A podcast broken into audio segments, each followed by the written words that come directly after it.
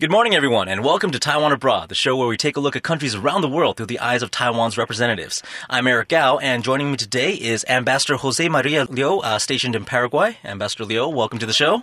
Yeah, thank you, Eric, for your time.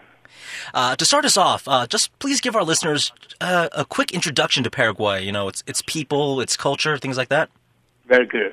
The Republic of Paraguay is a landlocked country in the heart of South America.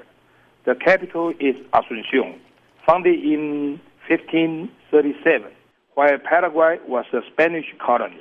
The country's nearly 7 million people are descended from both Spanish settlers and the Guarani people, who are the main indigenous group. Paraguay is a resource-rich country. It co-manages with Brazil the world's largest hydroelectric power plants. Paraguay also exports corn, leather, soybeans, beef, and canned sugar. Now, what makes Paraguay different from other Latin American countries? Paraguay is special because of its unique art forms. The people here integrate music and dance into their daily lives. Ismael Ledesma, the world-renowned harpist, is of Paraguayan descent. Many Paraguayans learn to play the harp or guitar from a young age, and these instruments feature heavily as accompaniment to traditional dances.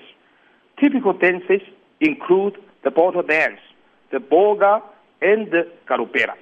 Paraguay is also known for its handicrafts.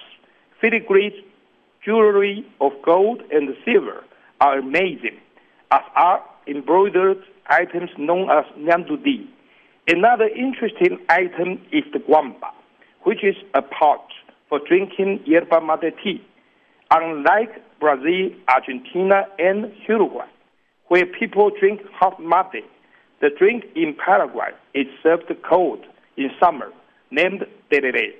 While beef is a staple, manioc and chipa, a kind of biscuit, are also served.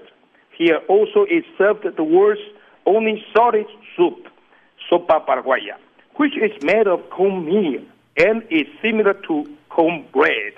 Can you tell us more about the time that you've spent in Paraguay? Uh, what are your impressions of the country, and what experiences really stand out for you? Yeah, okay.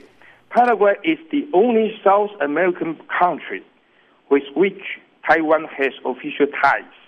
It is the polar opposite of Taiwan. If you were to dig a tunnel through the center of the earth from Taiwan, you'd end up in Paraguay.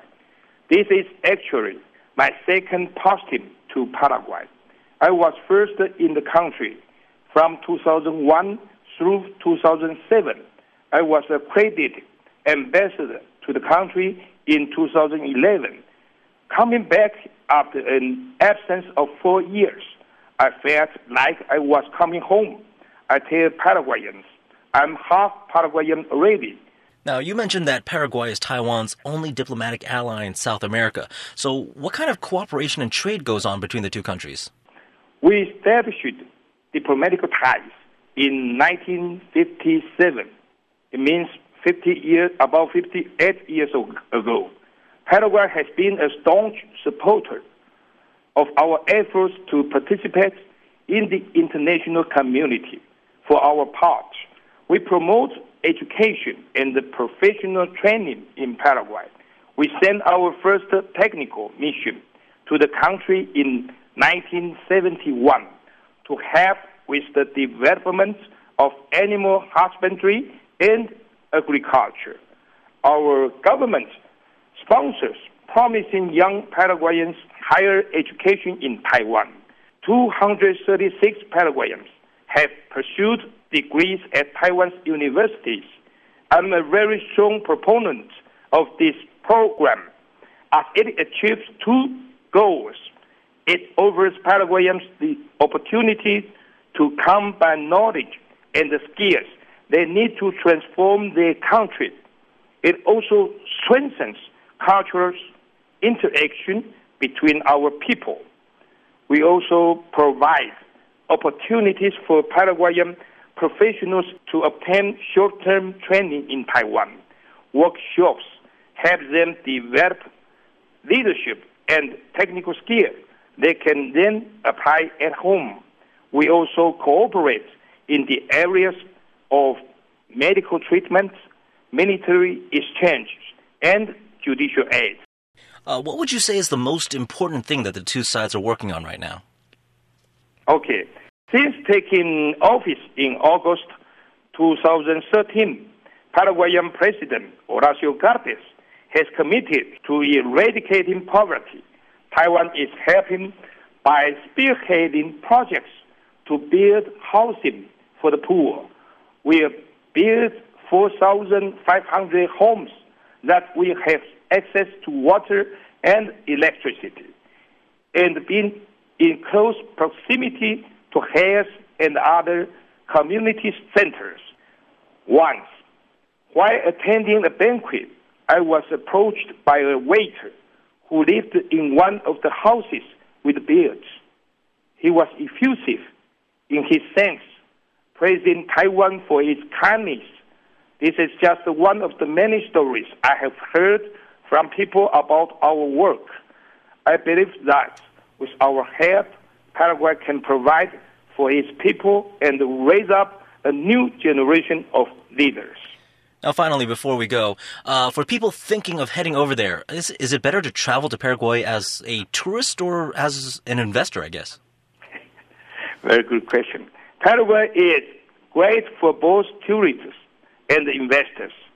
Tourists should not miss the Jesuit ruins, which the UN has declared a World Heritage Site. Further, because of Paraguay's central location, visitors can also make side trips to Brazil, Argentina, Uruguay, and Chile.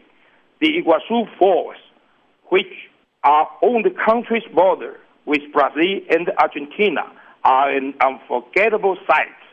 For investors, Paraguay offers low cost labor, low tariffs, and abundant energy.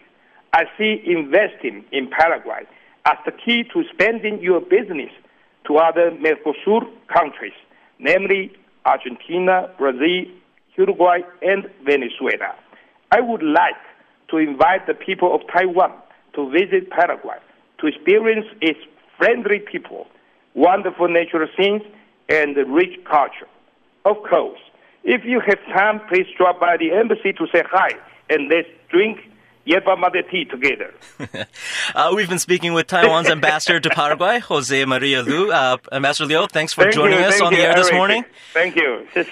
谢谢. This is Taiwan Abroad on ICRT. I'm Eric Gao. Thanks for tuning in.